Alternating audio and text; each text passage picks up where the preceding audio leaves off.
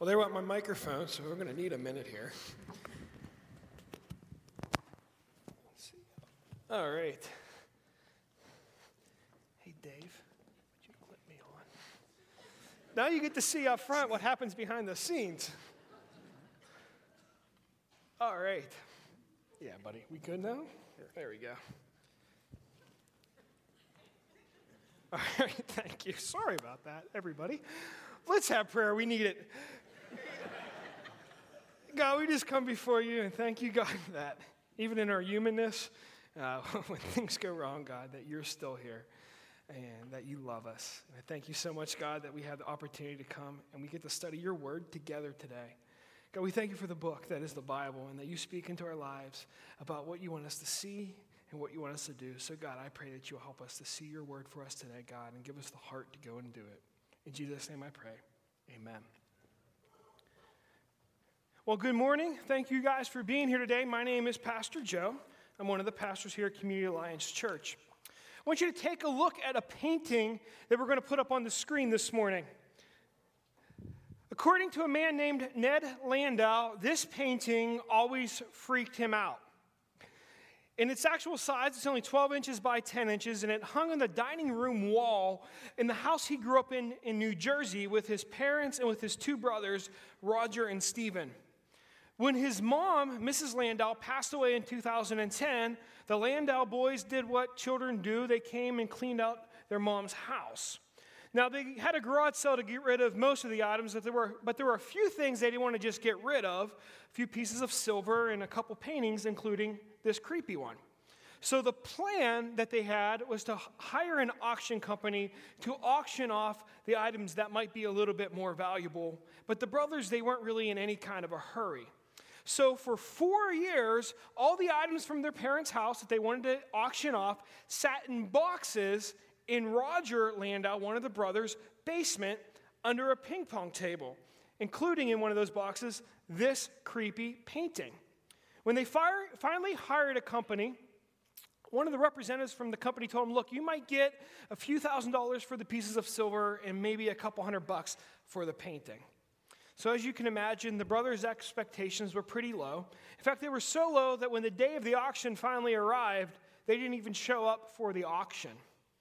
However, when the creepy painting came up for bid, the story took an unexpected twist because all of a sudden, via telephone, a Frenchman and a German man were in a bidding war for this painting. The bidding started at 250, but it quickly went to 1,000, then 10,000 than 100,000.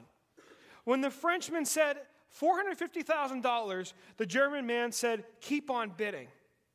Well, finally, the French person won the auction, and only then did the German man tell the auction company what was going on. He said, What you have there is an original Rembrandt painting. It's called Sense of Smell, and it's part of a lost series of paintings that he did over 400 years ago. I've been looking for this painting my entire professional career. Well, as you can imagine, the auction company was in a hurry to let Roger Landau know, but he wasn't in a hurry to call them back. It took him several days to return their calls, but when he did, he found out that the creepy painting that had been under his ping pong table for four years sold for $1.1 million. I, I love stories like these. And every time I hear a story like this, maybe, maybe I'm like you, like I start to ask a whole bunch of questions. Questions like, what was this normal family from New Jersey doing with a Rembrandt painting in their house?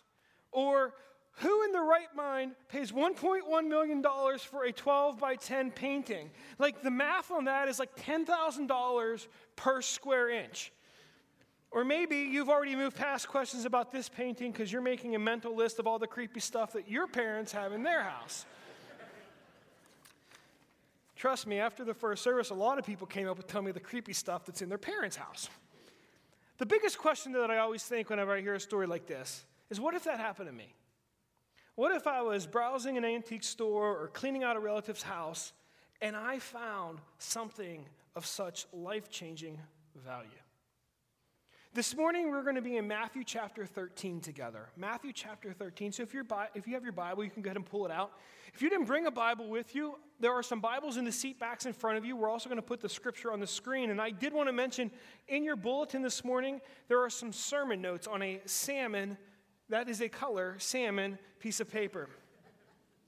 And in Matthew chapter 13, we're going to look at two side by side stories that Jesus tells. And what fascinates me the most about these stories here that Jesus is going to share with us is that even though he told them 2,000 years ago to people who lived on the other side of the world from us, he still manages to tap into the very same part of our humanity that draws us to stories like this painting. And in this story, you're going to see that Jesus says, that we also can discover something of such life changing value that when we find it, everything else in our life that we value becomes worthless in comparison to it. Let's read together Matthew chapter 13, verse 44. Jesus says this The kingdom of heaven is like treasure hidden in a field. When a man found it, he hid it again, and then in his joy, went and sold all he had and bought that field. Again, the kingdom of heaven is like a merchant looking for fine pearls. When he found one of great value, he went away and sold everything he had and bought it. The two stories we've just read here, told by Jesus, are to teach the same idea. Did you know that in the Bible, repetition or saying the same thing twice in a slightly different way is a technique that's used to emphasize importance. So when you're reading your Bible and you come across two similar stories like this or two similar verses, it's the writer's way of saying to you, no, no, seriously, just stop for a second. This is really important. I don't want you to miss it. And so, in looking at these two stories, you probably picked up on a few of the similarities. In both stories, a person finds something of great value. The person sells everything they have, and the person buys that thing of great value. There's another similarity here, though, that we've got to grasp if we're going to understand this story. And in, in both of them, the thing of great value is compared to the kingdom of heaven. The kingdom of heaven. We're not going to get anywhere this morning unless we start to understand what is meant by the kingdom of heaven. The phrase the kingdom of heaven or the kingdom of God is used 85 times in what we call the Gospels. Those are the books of Matthew, Mark, Luke, and John. 85 times. That's an average of one time per chapter in the books that are the most important for us to understand Jesus' life on earth and his message. So we're not going to understand what Jesus is talking about if we don't understand the kingdom of heaven. So, what is it? Well, even though we don't live in a monarchy government, we're smart enough to figure out what a kingdom is, right? It's pretty simple. We can say that a kingdom is a land and a people ruled by a king. A land and a people ruled by a king. So, if you think of the Bible, maybe you think of the kingdom of Israel. The land was the area east of the Mediterranean Sea possessed by Israel. Men like David and Solomon were the kings, and the people were called the Israelites. In more modern times, you can think of the Kingdom of England. The island in the Northeast Atlantic is the land.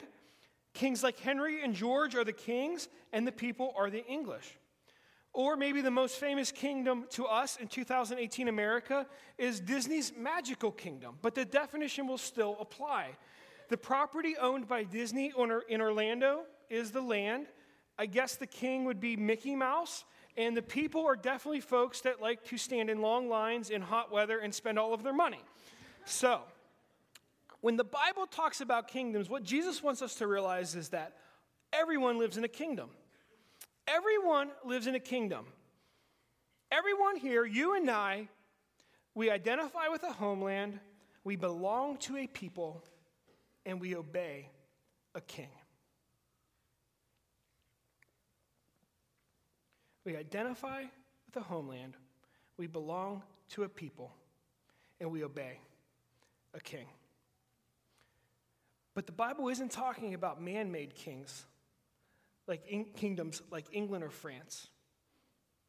Instead, it's talking about really two kingdoms either the kingdom of the world or the kingdom of heaven.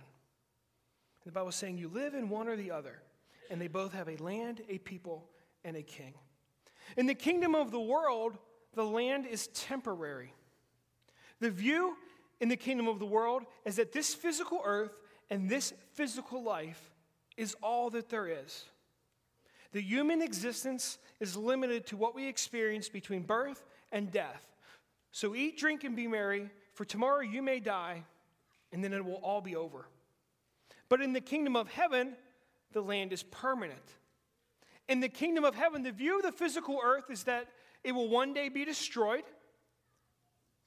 But for us, that's okay because we take Jesus at his word in John chapter 14 that he has gone to prepare a place for us. So that even now, for those in the kingdom of heaven, Jesus is preparing a permanent residence for us to dwell with him forever. And so, even in this physical land, our bodies age and give out on us, and disease brings suffering, and those we care about pass away, and even one day you and I will pass away. We know that one day we will have new bodies, and there will be no grief and no sadness, and we will dwell with Jesus forever in that permanent land called heaven. In the kingdom of the world, in the kingdom of heaven, there's also a people. In the kingdom of the world, the people are condemned. In the kingdom of the world, people search for meaning in all kinds of places. And yet they're left feeling empty inside even when they catch what they're chasing. Hence, they're left condemned to live lives here in this earth that fall far short of the abundant life that God has designed them for. People of the world are also condemned in the next life because they never deal with the evil that's in their very nature. Instead, what the people of the world do is they're very creative and persistent in developing more convenient definitions of good and evil. Definitions of good and evil that better fit their culture or their circumstances or better fit just what they want to do. In the kingdom of heaven, people are forgiven. You see, you got to understand the kingdom of heaven, people aren't any less evil than the people in the kingdom of the world. The difference is they've recognized it. And more importantly, they've recognized that there's nothing that they can do about it and instead have turned to the only one who can and have asked Jesus Christ for his forgiveness. So, for the people in the kingdom of heaven, Romans chapter 8, verse 1 is true that there is therefore no condemnation for those who are in Christ Jesus. Finally, the people, finally, the kingdom of the world and the kingdom of heaven both have a king. In the kingdom of the world, the king is an impostor. Despite the people's best efforts in the kingdom of the world to convince themselves that they rule their lives, reality is that the people follow many different kings the king of pleasure, the king of power, the king of possessions, the king of popularity. And yet, none of these kings can ultimately be satisfied because behind them stands one ultimate false king Satan himself.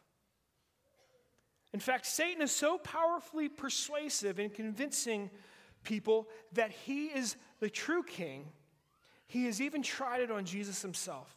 In Luke chapter 4, look at this verse quickly with me. Luke is telling the account of when Satan tempted Jesus, and he writes that the devil led him, him being Jesus, up to a high place and showed him in an instant all the kingdoms of the world. And he said to him, I will give you all their authority and splendor because it has been given to me.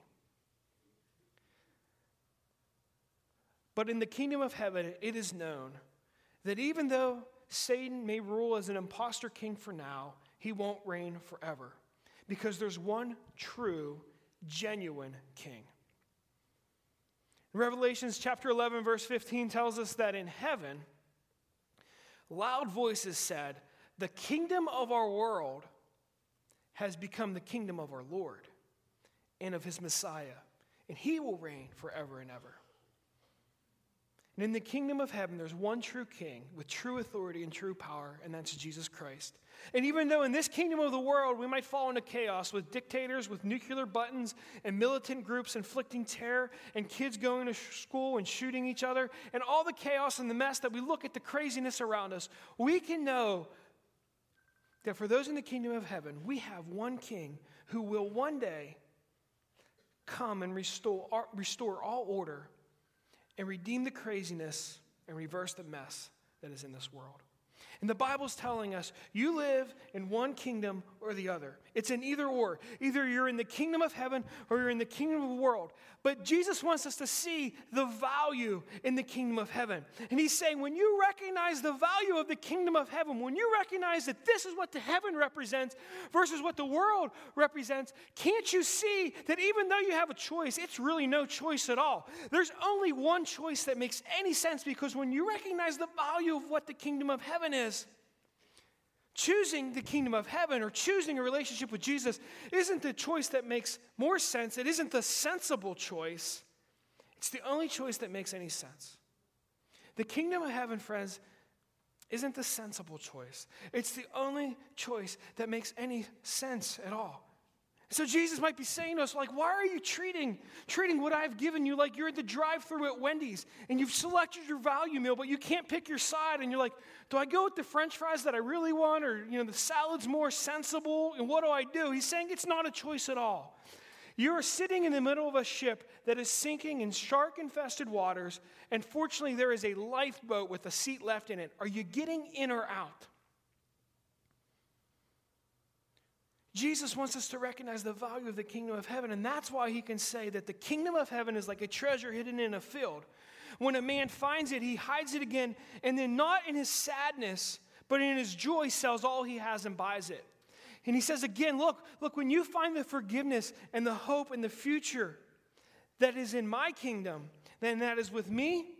It's like a merchant searching for fine pearls. When he finds one of great value, he sells everything he has to buy it. And so, when you're confronted with the value, the immenseless treasure that is the kingdom of heaven, and you have the opportunity to acquire it, what do you do? Well, according to Jesus, you do whatever you have to, whatever it costs, whatever it takes. Let me explain it like this.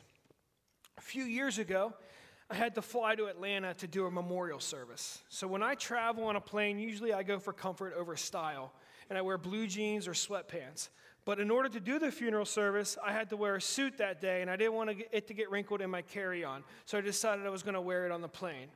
I had booked the flight last minute. Usually people don't die in advance, so you can plan things out.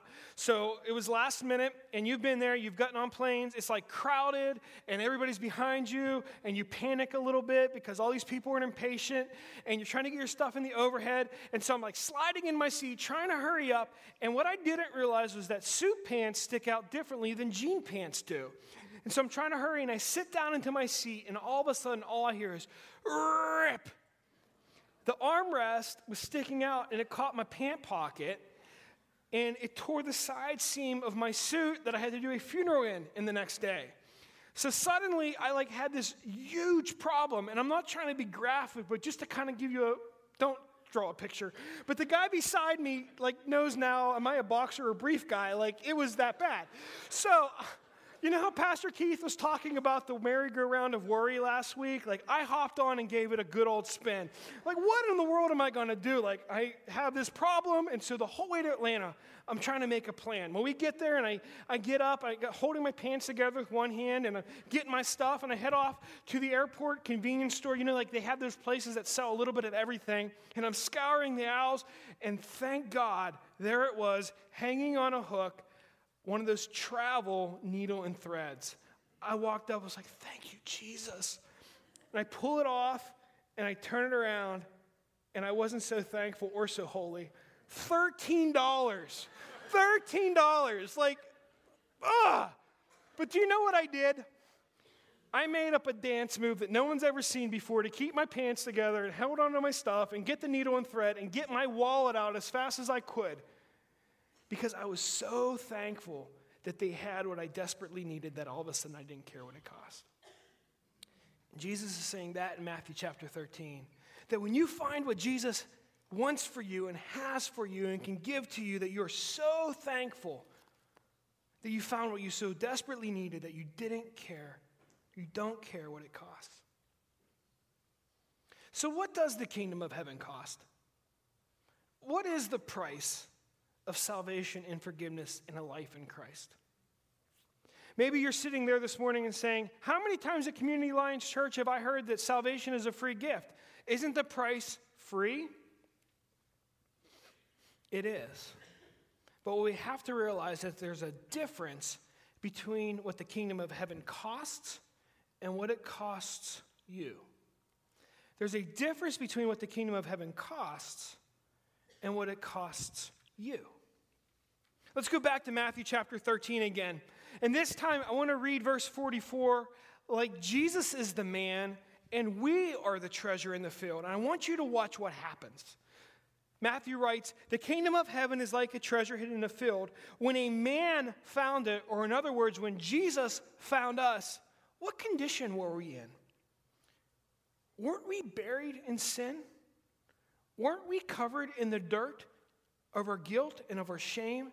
Weren't we in a situation that we could not pull ourselves out of with our own effort? And yet Jesus sees us dirty and buried and says, You have value. You're a treasure to me. And what did he do? In the story, Matthew writes, and Jesus says he hid it again, and then in his joy went and sold all he had. What did Jesus give up for us? He gave up his place in heaven and came as a human being to the earth with a mission to save us. His mission led him to a cross where he suffered unimaginable physical pain, where he gave up his life, and where he took upon himself all the guilt and all the shame of our sin. It cost Jesus everything. The price that he paid was all he had, and with it, he bought that field. He bought us. He paid the price for our sin, and He bought our freedom and our place in the kingdom of heaven. And He did it so that we can be like the man who finds treasure in the field and the merchant who finds a pearl of great value. And we can come and we can recognize what we could have in Christ, and we can say, that's the most valuable thing that anyone could ever have. It's the only choice that makes any sense.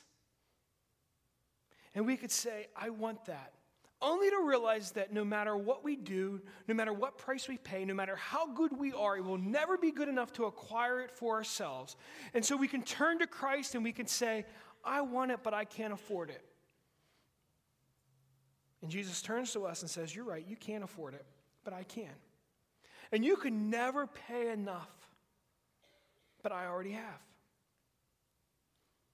And so, with the price that Jesus paid, with his payment, we can have forgiveness, a relationship with Him, and a place in the kingdom of heaven. So today you have a choice. We are all born into the kingdom of the world, but we don't have to stay there. Because you don't get to choose in which kingdom you start, but you do get to choose in which kingdom you finish. You don't get to choose in which kingdom you start, but you do get to choose in which kingdom you finish. Maybe you're like the man who found the treasure. You haven't been really looking for relationship with Christ or forgiveness or his kingdom, but, but today you're confronted with it. Will you be like the man who found the treasure and act decisively? You might be worried about whether your friends or your family won't understand your decision. They might not. Or you're thinking, you know what, there's some things in my lifestyle that if I do this, I'm going to have to give up. You probably will, but it is worth it. Do not delay. Don't hesitate. Today's the best day to choose to follow Christ. Or maybe you're like the merchant and you've been searching and searching for truth and searching for meaning and purpose. And today your search has brought you to this church, to this message, to this story from Jesus. Please don't think that that is by accident. Can't you hear Jesus saying to you, My son, my daughter, I am the one that you've been searching for. You have found me. Today, your search can be over and your new life in Christ can begin. Because you don't get to choose in which kingdom you start. But today, you can choose in which kingdom you finish. In a moment, we're going to give you an opportunity to make that choice. But before we do, I want to talk to those of us here for a few minutes who would say, I have already decided to follow Jesus with my life. If that's you, then I believe that Jesus is saying to you and to I through this passage that if you've recognized the value of following Jesus, are you living like it is worth it? This passage is asking you, are you living like it is worth it? Let me explain it like this. Have you ever thought how important electricity is to your life? I mean, think about it. What would you do if you didn't have electricity? For myself, I would go home to a house that probably would not be warm because I would not be able to heat it the way I do. In the summertime, I wouldn't have air conditioning to come into from the hot outdoors. I wouldn't reach into my refrigerator and grab a cold drink or reach into my freezer and grab ice for ice water. I love my electronics, but in a few days they would be dead even though they have batteries because I wouldn't be able to charge them. No Netflix, no internet, no cable. When was the last time in the middle of the night you had to go to the restroom and you needed to light a candle in order to find your way there?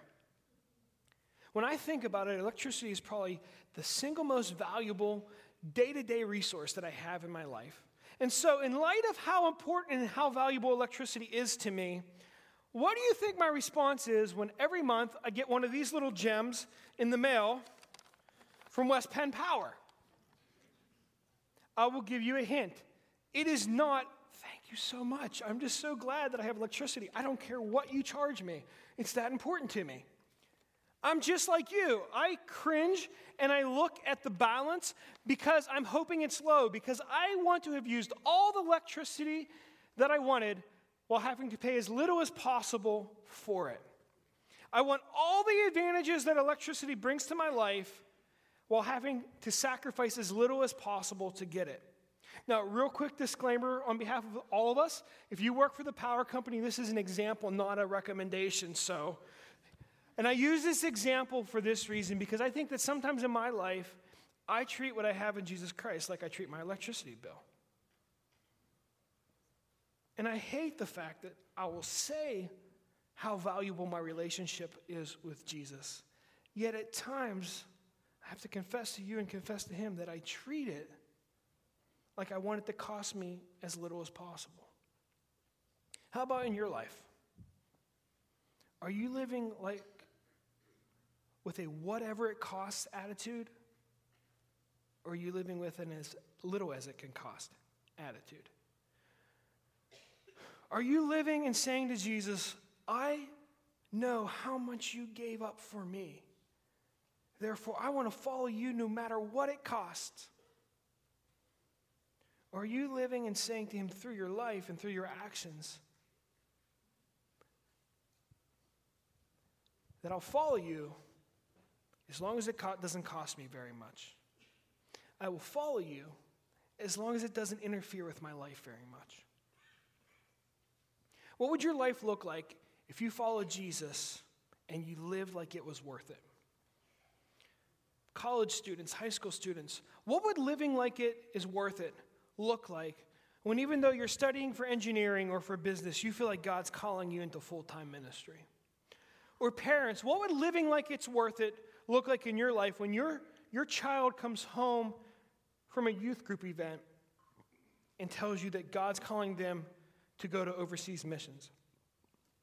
Singles, what would living like it is worth it look like in who you choose to date and how your dating relationships look? Or engaged couples, what would it look like in how you approach your upcoming marriage? Men, what impact would it have on your wives and on your children if every day at home, not in the aisles of the church, but at home, they saw you living like your relationship with Christ was the most valuable thing in your life? What about in your finances and in your time? Probably the two biggest indicators in our lives of what's important to us. If someone looked at how you use your money and your minutes, what would that say about what's most important in your life. It cost Jesus everything he had to give to us a relationship with him and a place in his kingdom. And he's calling us to follow him with everything that we have. As I was thinking about how to tie everything together today, I began to think about what in my life do I have that's valuable to me? Now, I'm not a very sentimental guy, and I don't have a lot of stuff that's very expensive. I have my share of stuff, but not a lot of it costs a lot of money. But there's one thing in my life that I would say is more valuable to me than anything else, and that is my deer rifle. So I brought it with me because I want to talk to you about why it's valuable to me. So this is my deer rifle. It is a Model 70 Winchester. It is not a pre 64. It's a 270 caliber, and it was given to me by my dad. This is the deer rifle that my dad used to kill his first buck the same year that I was born. And then when I was 13 years old, my dad and I spent the whole summer hunting groundhogs with this gun so that I could learn how to shoot. That November, we took this gun out on the first day of deer season, and my dad was with me when I shot my first buck with this gun. Then every year after that, until I graduated high school, my dad and I hunted together with this rifle on the first day of deer season. Who knows? I might give this to one of my sons one day. I probably will. I have no idea what this rifle is worth. It's probably not worth very much because if you examined it, you would see all the nicks and scratches that come with being carried through the woods and bumped up against trees and drugged through briars. But the truth is, I really don't care what it's worth because there's no way I'm selling it. Because the value of this gun has nothing to do with the dollars that it's worth or what I could sell it for. The value of this gun to me is the relationship that it represents. It represents my relationship with my dad because every time I look at this gun, I know that most of my great memories with my dad, this gun was there with us. Similarly, in these passages we've looked at today, if you remember one thing from today, remember this Jesus isn't telling us about the value of monetary things, about a treasure, about a pearl. He's teaching us about the value of a relationship. A relationship with Him. And He's saying to us look, it's one thing to recognize the value of something, but it's another thing to act accordingly. He's saying in your life, have you acted upon the value of the relationship that He makes available with Him? And he's challenging us to let nothing stand in our way and let nothing be more valuable to you than your relationship with Jesus. And so this morning, Jesus' challenge to us and my challenge to you is have you accepted that relationship with Him? Have you turned to Him and said, I am like that treasure stuck in that field. I can't dig myself out. I have sin in my life. I've made a mess. I'm covered in my shame and my guilt. Will you buy me with your forgiveness and the price that you paid for me? Or maybe you're here today and, and you say, Look, you know, I, I've followed Christ with my life, but I'm not living like it's worth it. In fact, if you spent any time with me or looked at my life very long, there's a lot of things that I would say my actions show are worth more to me than my relationship with Jesus.